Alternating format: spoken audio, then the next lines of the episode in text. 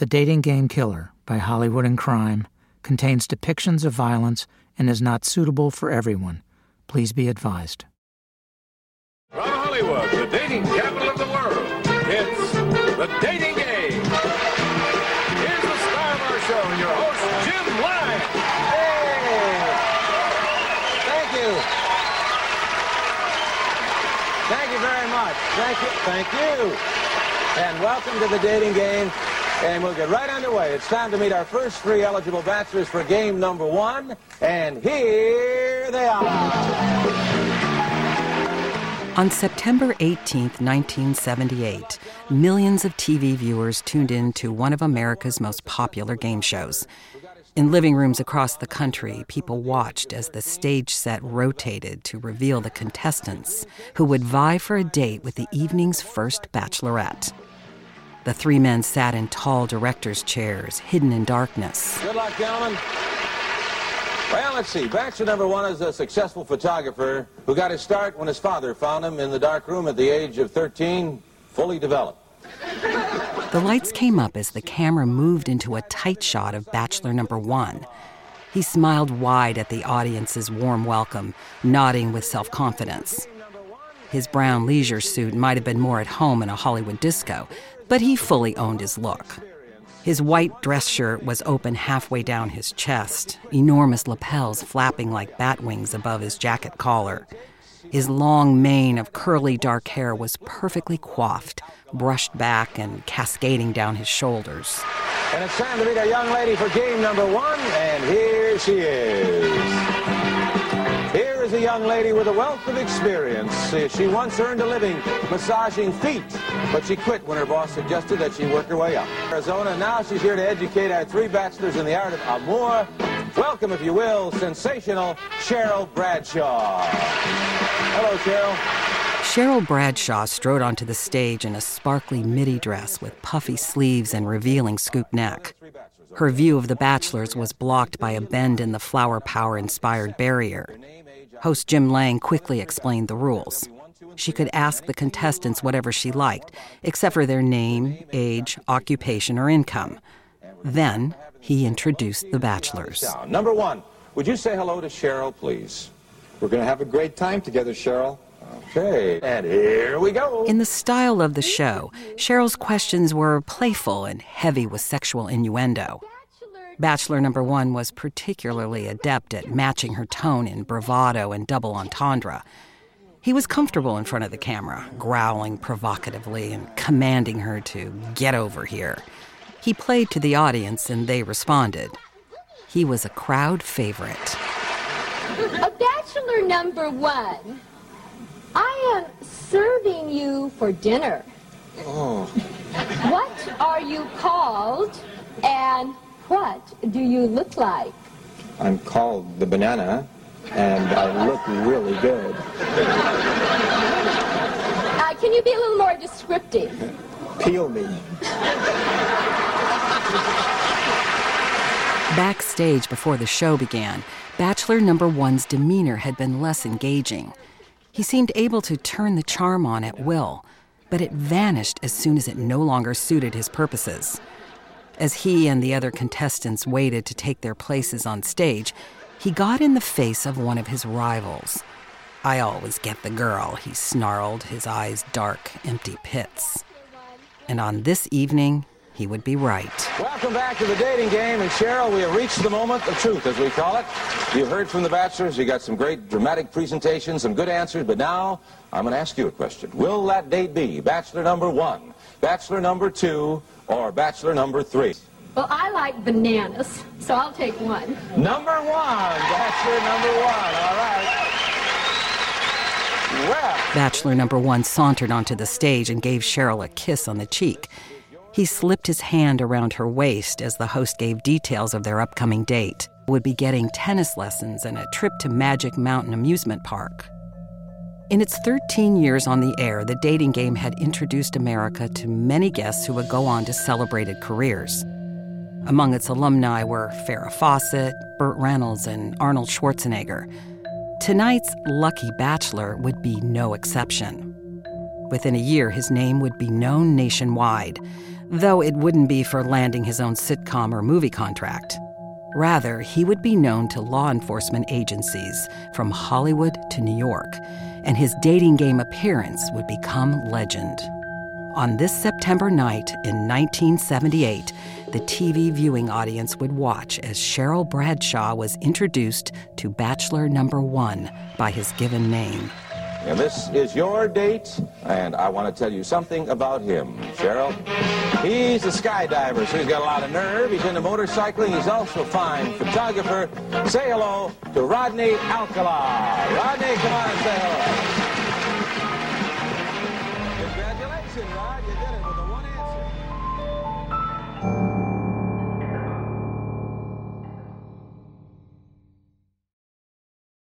We are pleased to have Best Fiends as our presenting sponsor. Days can run long. Give yourself a break by playing Best Fiends, the five star rated mobile puzzle game unlike anything you've played before. It's a casual game, but challenging enough that it requires some strategy, and it's a whole lot of fun. Download Best Fiends free on the Apple App Store or Google Play. That's friends without the R. Best Fiends.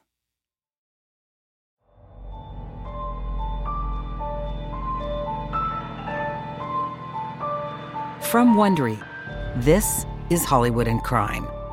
I'm Tracy Patton with Stephen Lang.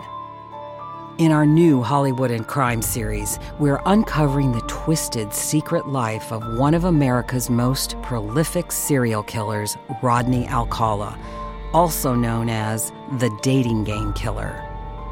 When Alcala appeared on the popular TV show The Dating Game, millions of viewers around the country tuned in to watch.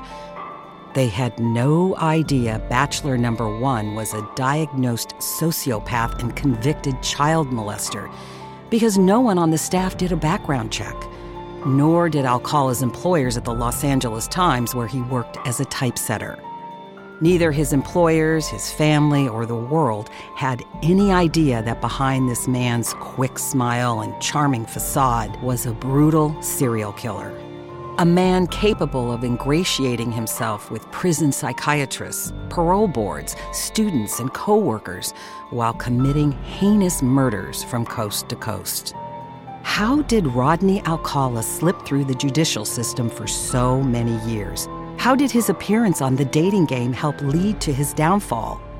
This is episode one Tali. Here's my co host, Stephen Lang. He spots her through the windshield from half a block away. Seven, maybe eight, moving in a jaunty half skip. She's carrying books, no doubt on her way to school. With the slow moving morning traffic, it's easy to keep pace with her. As he angles closer to the sidewalk, he can see her lips moving in an improvised little tune. When the light changes to red, he pulls to the curb, leans across the front seat. He knows how he needs to sound, practices modulating his voice for every occasion. He will be the adult, authoritative yet non threatening, the kind of person her parents have taught her to obey. He rolls down the window and smiles as she looks over at him. He motions for her to come closer. He offers her a ride to school as if it's the most natural thing, a daily routine. She tells him she's not supposed to talk to strangers and continues on her way.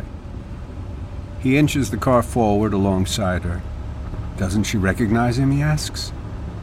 She looks back at him and he scrunches his shoulders as if slightly dejected she doesn't remember him. He tells her he's friends with her parents. When he senses her uncertainty, he knows to back off just the right amount. Pull, don't push. Touch, don't grab. She stops and leans toward the window. He tells her he's a picture he wants to show her. Her parents have seen it already and said she'd really like it. Where is it? she asks. He smiles again and reaches for the door handle, knowing he's almost there. Get in, he says, making it as casual as possible. He can show it to her on the way to school. This is the critical moment.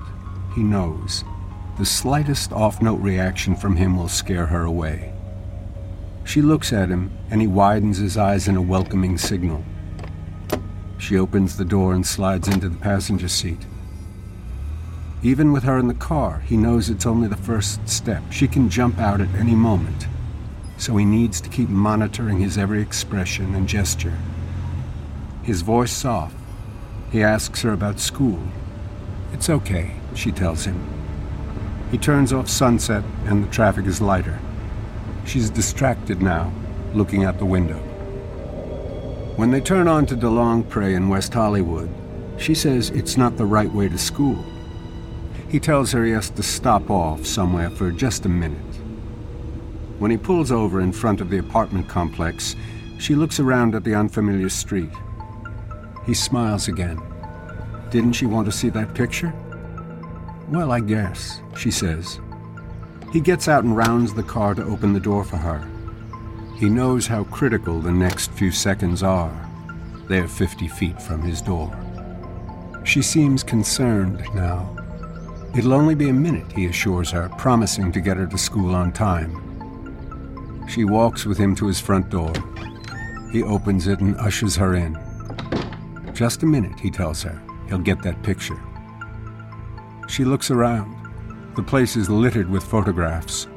She guesses he must be a real photographer, and it puts her mind at ease. In a moment, he returns and hands her a picture.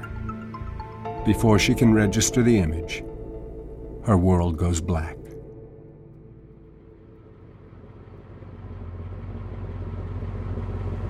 Donald Haynes glanced down at his watch as he did every few minutes. It was a little after 8 a.m. on Wednesday, September 25th, 1968. He sighed as he looked through the windshield at the traffic inching forward on Sunset Boulevard.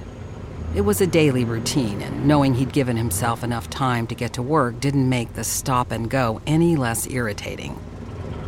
As the light up ahead turned red, he glanced casually out the passenger window and noticed a little girl ambling down the sidewalk.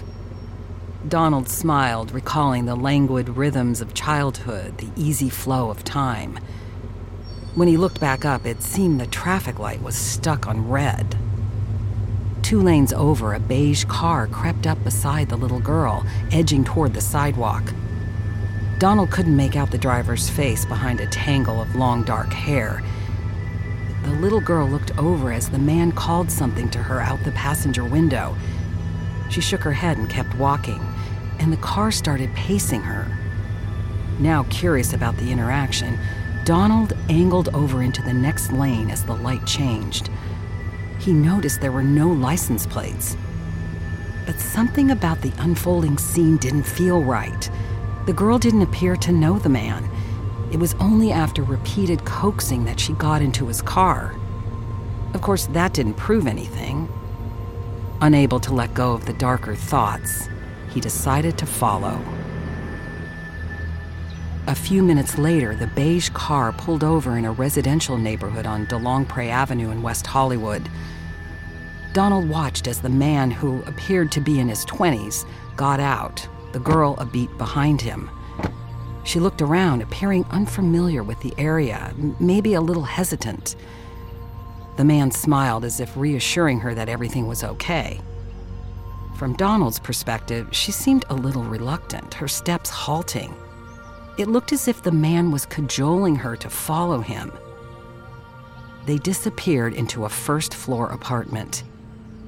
Donald Haynes headed to the nearest payphone and called the police. He told the dispatcher that he wasn't certain, but something about the situation just didn't look right.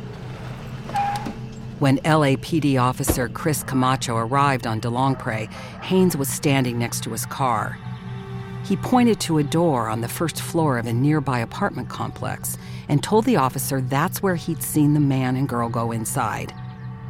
Camacho called for backup, then walked over to the door and knocked loudly. There was no answer. He shouted through the door that he was a police officer. In a few seconds, the blinds shifted slightly and the sliver of a man's face came up in the window. He didn't appear to be wearing any clothes. He told the officer he'd just stepped out of the shower and to give him a moment. But his hair didn't look wet. Camacho yelled for the man to open the door or he'd break it down. This time he didn't wait for a response. He kicked in the door and rushed into the apartment. Moments later, backup officers arrived, entering with guns drawn. But the man was gone. Apparently, he'd escaped out a back door. The officers looked around. The place was filled with camera equipment, photos, mainly of young girls strewn everywhere. Camacho followed a trail of blood leading from the living room to the kitchen, then stopped dead in the doorway. A little girl lay lifeless on the floor, a heavy metal bar placed across her throat to suffocate her. Camacho approached the girl's body, careful not to disturb the evidence. To avoid smudging potential fingerprints, he used a towel to lift the bar from her throat. He then joined the other officers in their search of the apartment. When he passed through the kitchen again, the child began to gag, struggling to breathe. It was only then that he realized, to his astonishment, she was still alive. Camacho called for an ambulance and stayed at her side until EMS workers arrived. While officers spread out around the complex looking for the perpetrator, detectives combed through the apartment searching for clues to his identity. It didn't take long. In his rush to escape, he'd left behind several documents, including a student photo ID from UCLA. The attacker might have disappeared into the bright California morning, but they had his name Rodney Alcala.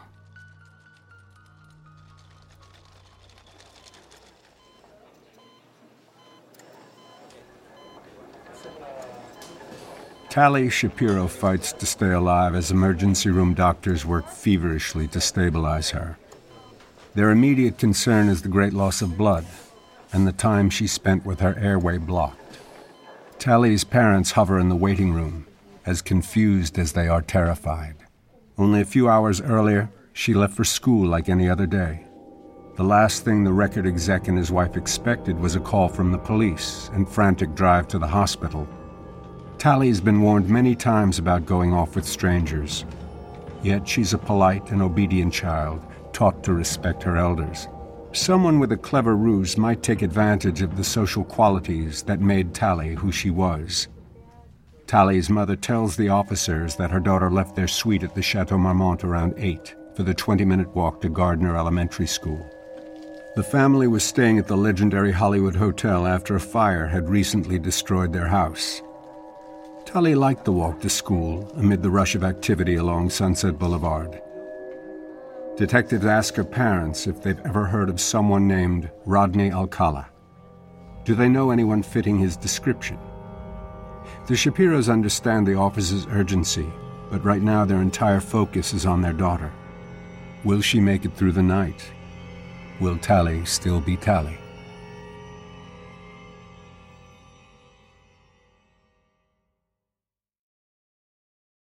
The Dating Game Killer is brought to you by Best Fiends. Best Fiends engages your brain as you solve fun puzzles and collect tons of cute characters. I've always loved puzzle games, but it turns out that Best Fiends is so much more than just a game. It's a moment to yourself, a moment of calm in your day. We all need that. And it's a chance to engage your mind while you strategically beat fun puzzles. Best Fiends is five star rated with over 100 million downloads. So if you're looking for something fun to do, I'm telling you, play a few levels. You'll see why so many people, myself included, love it. There are thousands of levels to play already, with new levels, events, and characters added every month. It's hours of fun right at your fingertips, and you can even play offline. Perfect for those long flights we all dread. If you enjoy puzzles, Best Fiends is a must play. Download Best Fiends free on the Apple App Store or Google Play.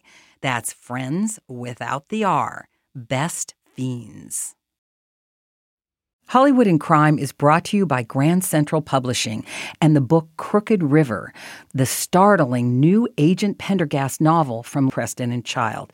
Preston and Child's master detective AXL Pendergast is back and racing to uncover the mystery of several light green shoe clad severed feet found floating in the Atlantic. No one is sure what happened, why, or where the feet came from, and they desperately need to know are the victims still alive? Crooked River is full of shocking twists and turns, and all trails lead Agent Pendergast to a powerful adversary with a sadistic agenda. An adversary who sees Pendergast as an ideal subject for their malevolent research. The Pendergast series has been called consistently exciting and never predictable by the Associated Press, and the Washington Post raves about Preston and Child. There's nothing else like them. Crooked River is available now wherever books are sold. Visit PrestonChild.com for more information. By the time he'd gotten the Tali Shapiro case, LAPD detective Steve Hodel had worked burglary, robbery, auto theft, juvenile, and homicide.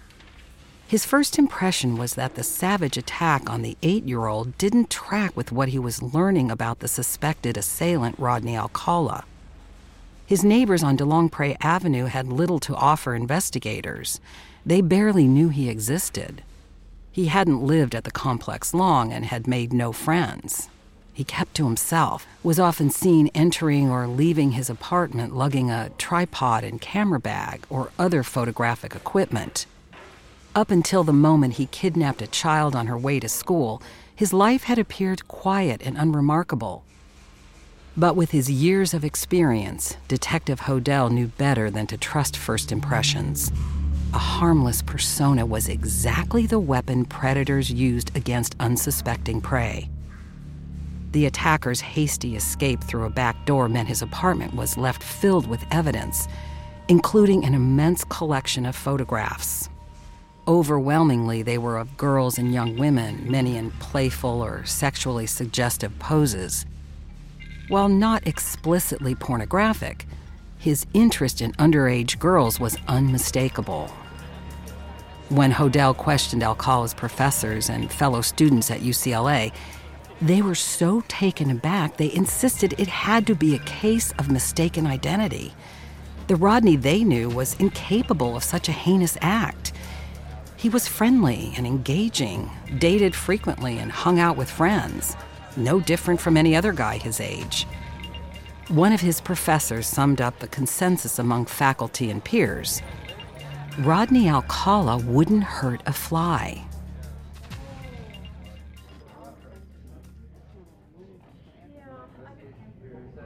In the fall of 1968, a young man named John Berger applies for admission to NYU's School of Fine Arts. If it's odd that he shows up six weeks into the semester, the administrator doesn't press him on it. Charming and soft spoken, the prospective student makes a strong first impression. His hair is long and shaggy, but his manner is smooth and polished. He might look like a hippie, but his confidence bespeaks a man familiar with the ways of the world. He answers her questions forthrightly, freely expanding on his passion for photography. The thought of working with the likes of legendary filmmaker Roman Polanski a guest instructor that year, excites the young applicant. NYU decides to accept him into its undergraduate program. Within weeks, John Berger has established himself as a New Yorker. He finds an apartment, gets work as a security guard. He spends his free time frequenting Greenwich Village's renowned coffee houses and small clubs. And everywhere, it seems, are the young women sauntering free and fluid, all color and motion in the swarming streets. Hippies flock to the Fillmore to see Creedence or the airplane, Mayall and the Dead. The East Village is a crush of bodies on Friday nights. Tompkins Square Park cloudy with the pot smoke as the firefly joints flicker everywhere. This is a new freedom, new to the world and new to him. Where LA is breezy and slow and everywhere bright, this is darkness come alive, brutal and merciless, jangled and expectant. He is at home in these New York nights, these noisy streets, his photographer's eye alive to the beauty in the dirt and grime. He's not part of it, this warmth of motion and press of bodies. His distance is the camera's distance, his eyes cold lenses that see what the rest don't and he moves among them like a wraith, observing, always observing, calculating the space between them and him. These kids who are his peers, and yet aren't. He wanders in the cold and damp of the clubs, listens to the words of the new poets, Dylan and Ginsberg, McGuinn and McGuire. Every now and then he picks one out of the crowd, watches her through the evening. He follows her out into the streets, watches her descend into the subway, oblivious in her new freedom. He observes of the world and not, one among a generation and not. He embraces his otherness, his secret, what he has done and what he is capable of. Once in a while, he follows a girl down to the subway platform late at night. She might look at him or not, see him or not. He knows what he can do, knows her freedom is his weapon. And he turns away and heads back up the street. Knowing what he can do is sometimes enough. Knowing what he can do is almost as good as doing it.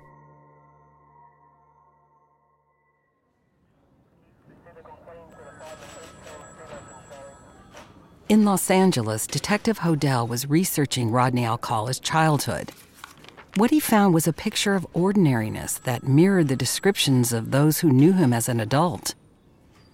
Rodney James Alcala was born on March 23, 1943. He was the third of four siblings, living in a middle class section of San Antonio, Texas.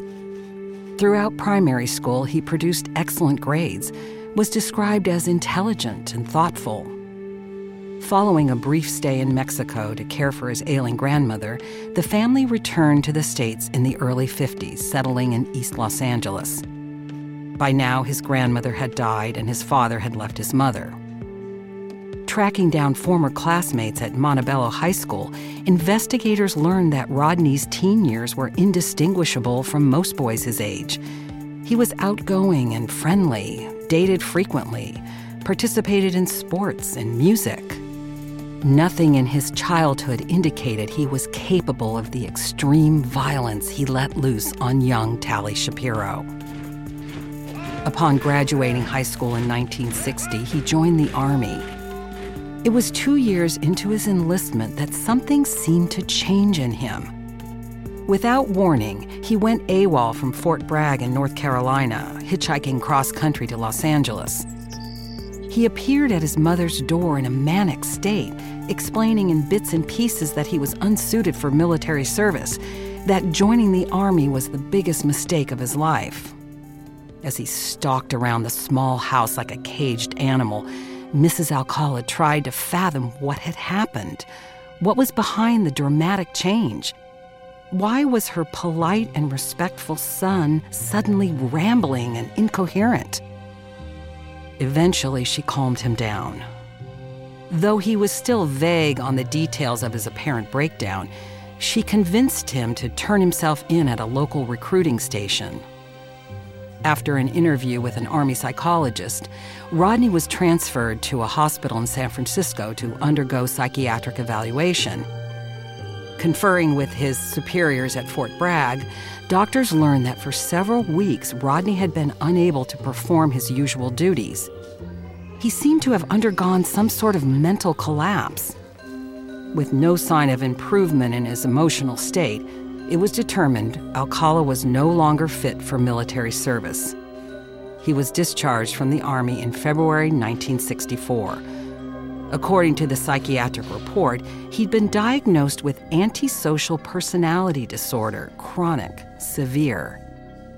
The defining characteristics of the disorder were a disregard for right and wrong, a lack of empathy for others, and an inability to feel guilt or remorse for their deeds. Detective Hodel put the Army report down on the table. It was the first documented appearance of the Alcala who could have assaulted eight year old Tali Shapiro. The mystery was how the man psychiatrists declared antisocial could be described by colleagues and acquaintances as unable to hurt a fly. That was how he convinced the eight year old to get in the car with him. And that meant Rodney Alcala was extremely dangerous as long as he remained on the loose.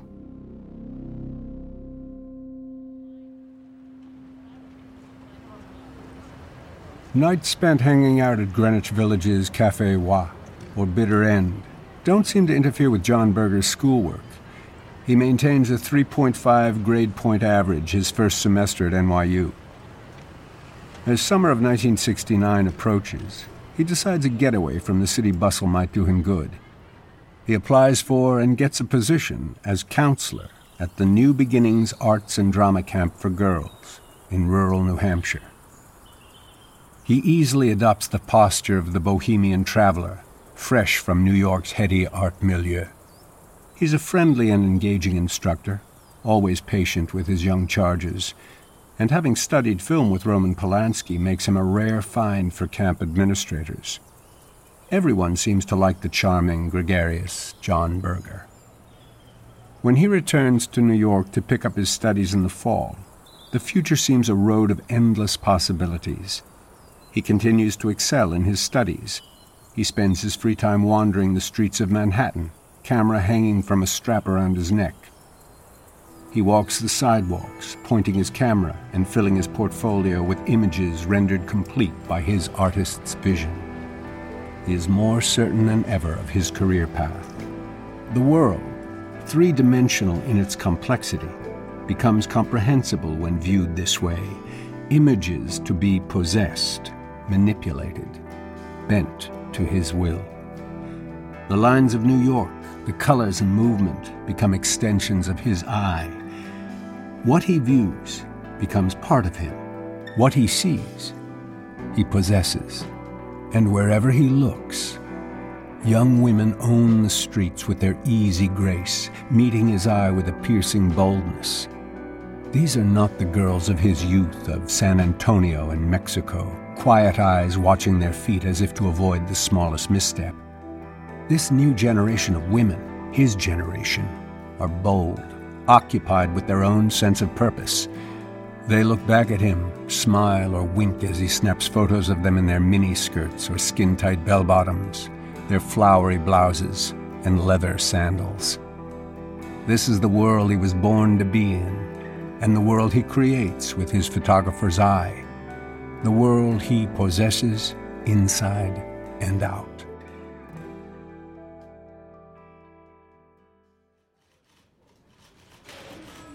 Detective Hodel learned that Alcala had moved back in with his mother following his discharge from the Army in 1964. Relieved of the pressures of military life, he seemed to be returning to normal.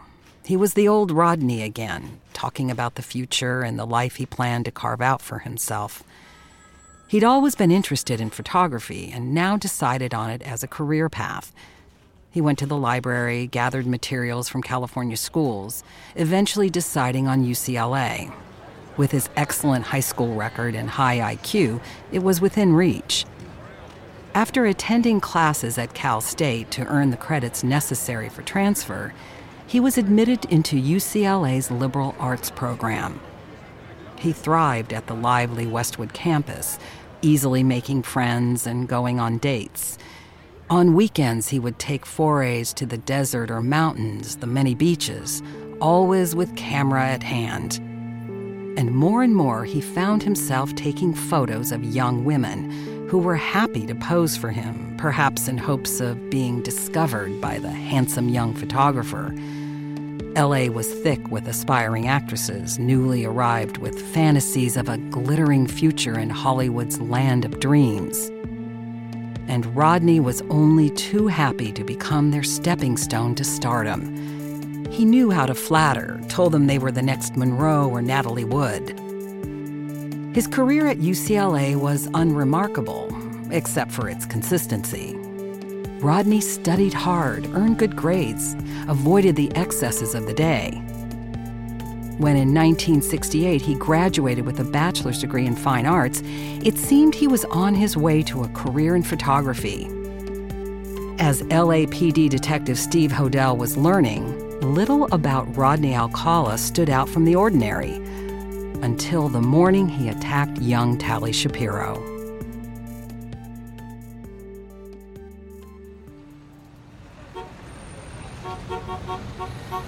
Leon Borstein feels a little foolish asking officers of New York's Upper East Side precinct to accompany him over to his girlfriend's apartment on 83rd Street.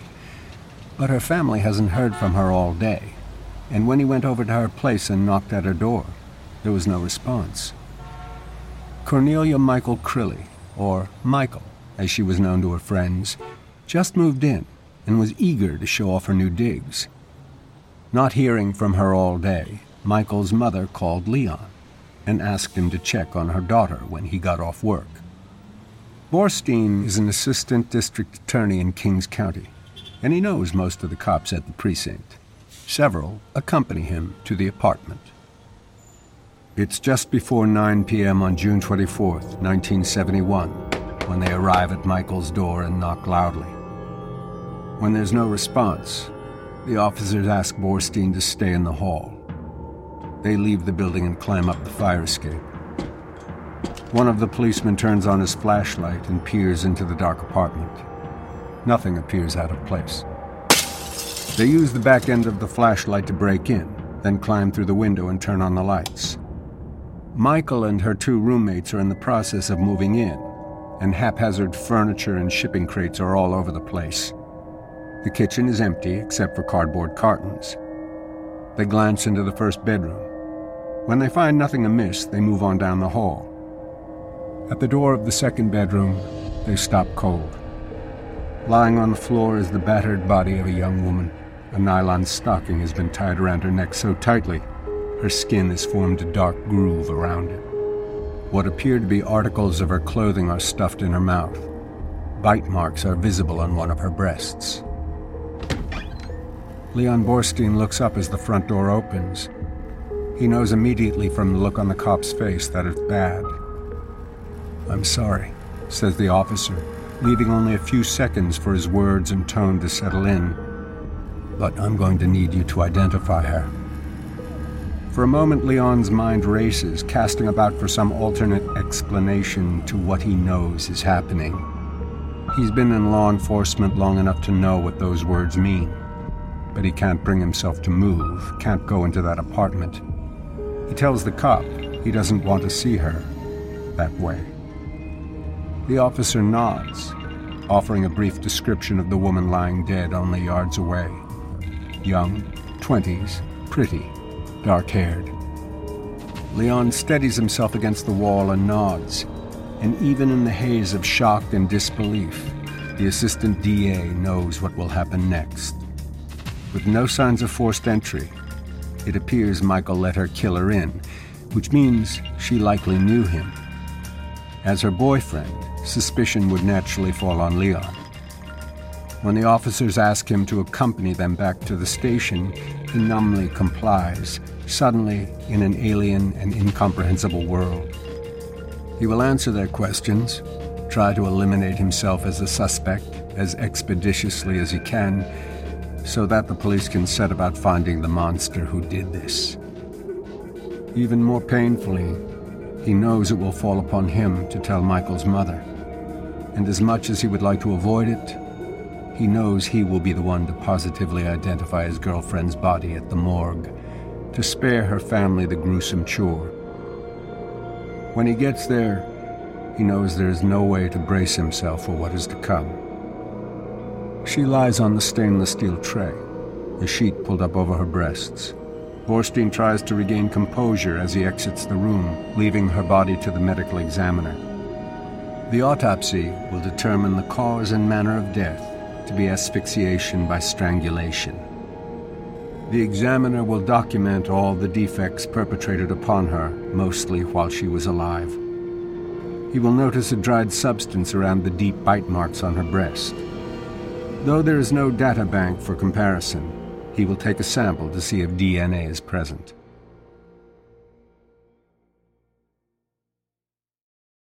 We get support from the murder mystery subscription box, Hunt a Killer. I'd thought about trying Hunt a Killer for a while, and after spending too many nights watching TV, I finally took the plunge. It was so exciting to get my first box in the mail, open it up, and see all the clues inside that I'd be using to solve the mystery. My box's theme was a murder at an old theater. Being able to hold old letters, read the play program starring my suspects, and even inspect a real metal cufflink totally transported me from my slippers into my detective shoes. I'm still in the middle of cracking this case, and I love that one small box is delivering days of entertainment. Now it's your turn. Take advantage of time spent inside at home, whether you're alone or with others, and break out Hunt a Killer. Right now you can go to huntakiller.com slash dating game and use promo code dating game at checkout for 20% off your first box. That's huntakiller.com slash dating game for 20% off and to show your support for our show. huntakiller.com slash dating game.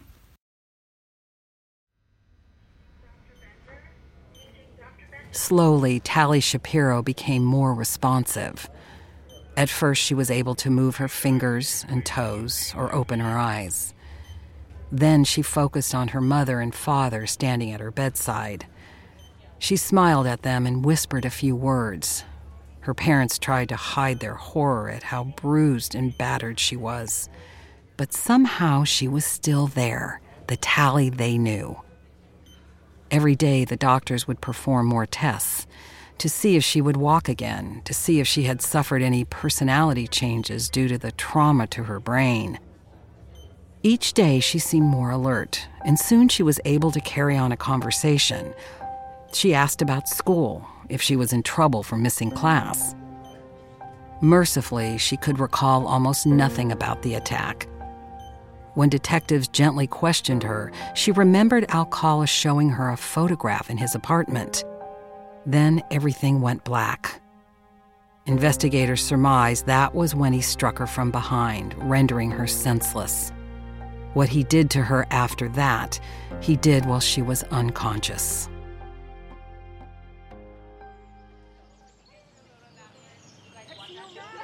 In the summer of 1971, John Berger returns to the green hills of New Hampshire for the summer. Having completed his studies at NYU, he looks forward to another season at the New Beginnings Arts and Drama Camp. The teenage girls are eager students, and he enjoys the attention they pay their handsome young photography instructor with his hippie looking long hair and easy manner. He likes how they look at the camera as he takes their picture, striking silly or sexy poses, impromptu models amid the verdant local flora. And he knows how to focus on each girl as if she's the only one who matters, as if she's somehow special. When he looks at her through the camera's eye, there is no question she has his full and intimate attention. Beyond describing different lenses and film stocks, he offers himself as a confidant and confessor, friend and advocate. If there's anything they need to know on their entry into adulthood, John is always ready to lend an ear and offer advice. On August 10th, two of the young campers decide to walk to the county post office to mail some letters home. It's a muggy day, and when the skies finally crack open with thunder and rain, the girls are safely inside. Happy with the excuse to stay in town longer, the pair decide to make an afternoon of it, wandering the old building as if it were a museum. They giggle when they spot the FBI's most wanted list fixed to the wall like a movie prop. The faces are in profile or staring back at them, black and white images over descriptions of their crimes murder, arson, bank robbery. The girls invent instant fictions to go with the crimes daring escapes from moving trains, midnight crossings into the Mexican desert. But the game ends abruptly when their eyes land on a familiar face. They stare at it a moment, then at each other, back at the photo. No way, exclaims one. They lean closer to the poster as if to somehow resolve this impossibility. Is it some kind of mistake? A look-alike? It can't possibly be John Berger, one of their favorite counselors. But no, they reassure themselves. The name above the photo says Rod James Alcala. The more the girls read, the more they're convinced it isn't the photography instructor they know. The fugitive is wanted for kidnapping and rape.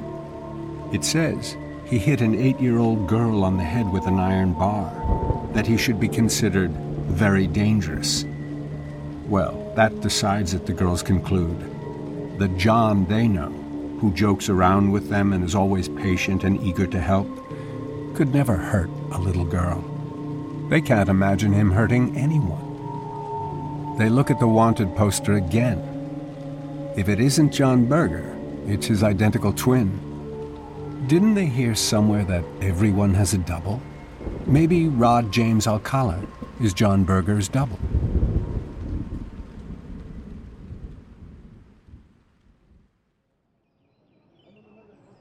Camp director George Schenkman looks up as the two girls enter his office, talking quickly, half to him, half to each other.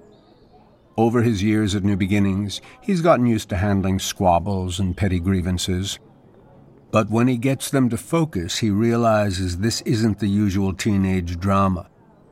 They tell him they've seen a wanted poster at the post office that looks like their photography instructor, John Berger. He smiles at the girls' vivid imaginations, tells them not to worry, it's probably just a coincidence. John is one of the art camp's most admired and reliable counselors. This is his third season at the summer camp, without a hint of impropriety. Still, more out of curiosity than concern, he decides to make the short trip into town to check it out for himself. When he sees the poster, he's no more certain than the girls. It certainly bears a striking resemblance to the popular instructor. Is it possible that easygoing, affable John Berger is really Rod James Alcala? wanted for kidnapping and raping a little girl. Director Schenkman returns to the camp certain of one thing he's not going to risk the safety of his young charges. As soon as he's back in his office, he puts in a call to the FBI.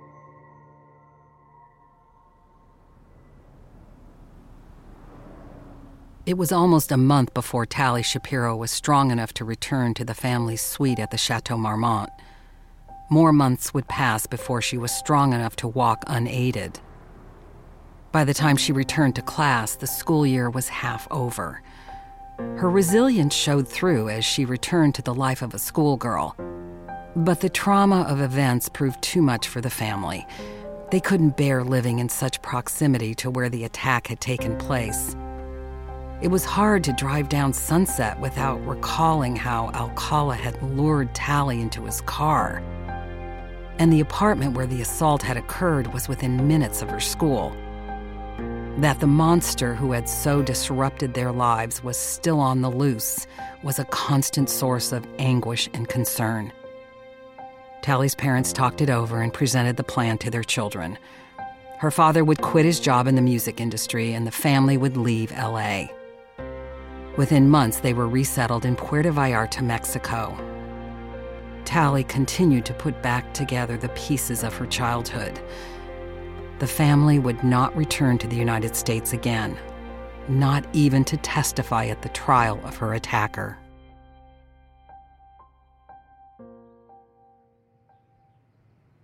Camp Director Schenkman is taken aback by the response he gets from the FBI. Far from putting him at ease about a possible case of mistaken identity, the agent immediately warns him to do nothing that might alert John Berger. He's to act normally around the photography instructor until the authorities arrive. The two girls who spotted the wanted poster need to keep quiet about it. If it is the fugitive, he's already escaped once and won't hesitate to flee again if he senses anything out of the ordinary.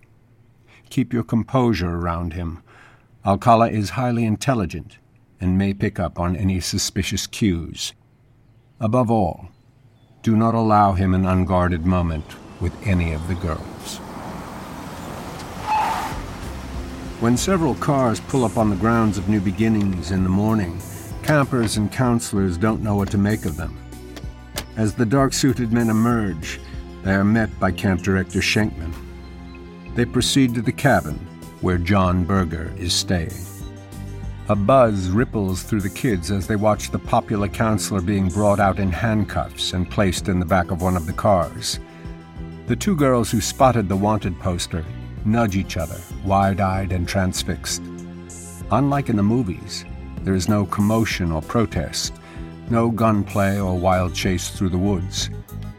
John Berger walks quietly to the car and gets in. More than anything else, he seems perplexed, as if this is all a mistake that will soon be corrected. As the cars drive off, rumors begin to spread. Director Schenkman assembles the girls for an impromptu meeting. He tells the cappers that John is suspected of being Rod Alcala, a fugitive from California, living under an assumed name. He is accused of very serious crimes, though it's yet to be determined if he's guilty. He'll be flown to California so the truth may be uncovered. Schenkman doesn't go into details of the crimes Alcala is accused of. The gathering lasts only a few minutes, and the girls are asked to go about their activities as they normally would. But for the rest of the day, the camp is abuzz with wild speculation.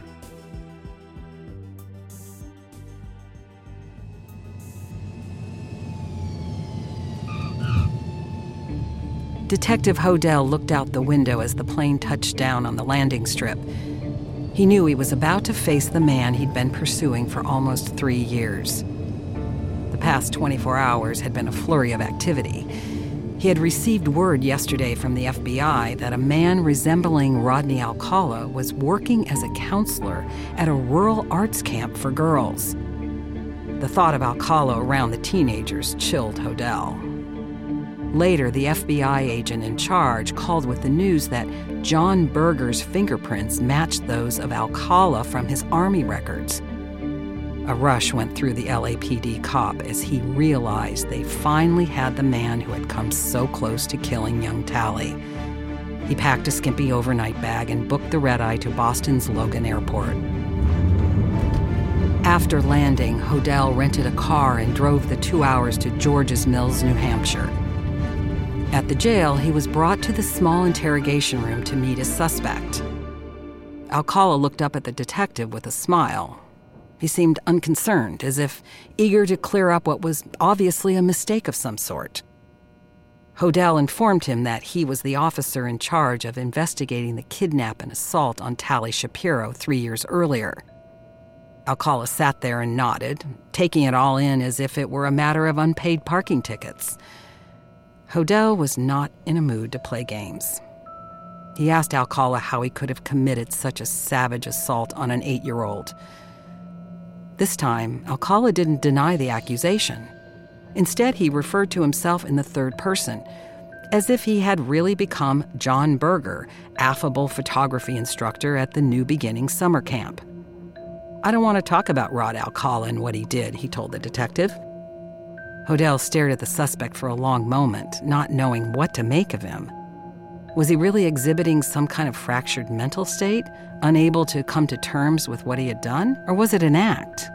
Was Alcala already laying the groundwork for a diminished capacity defense? Of course, that kind of determination would be left to the courts.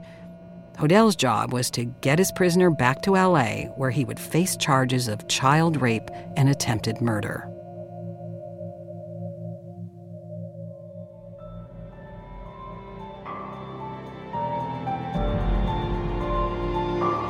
On the next episode of The Dating Game Killer, after being convicted of child molestation, Rodney Alcala becomes a model prisoner and works the system to convince the parole board he is no longer a threat. Upon his release, he immediately abducts another teen.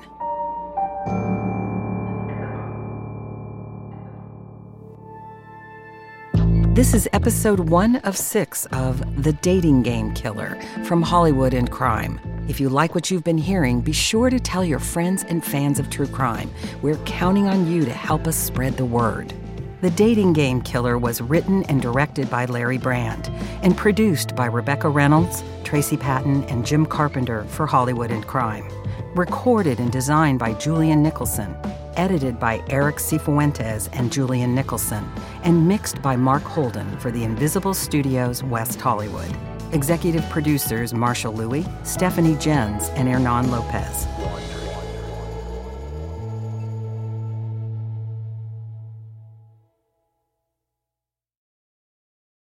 Hi, I'm Nikki Boyer, host of Wondery's new podcast, The Daily Smile. The Daily Smile is a new short form show where we bring you feel good stories of the day. From the NFL player who, after winning the Super Bowl, paid the adoption fees for every dog at his local shelter, to the gentleman in Brooklyn who used a modern twist to find love while social distancing during the quarantine. The Daily Smile is your new favorite source for good news with stories that will give you all the feels or make you laugh, or maybe even inspire you.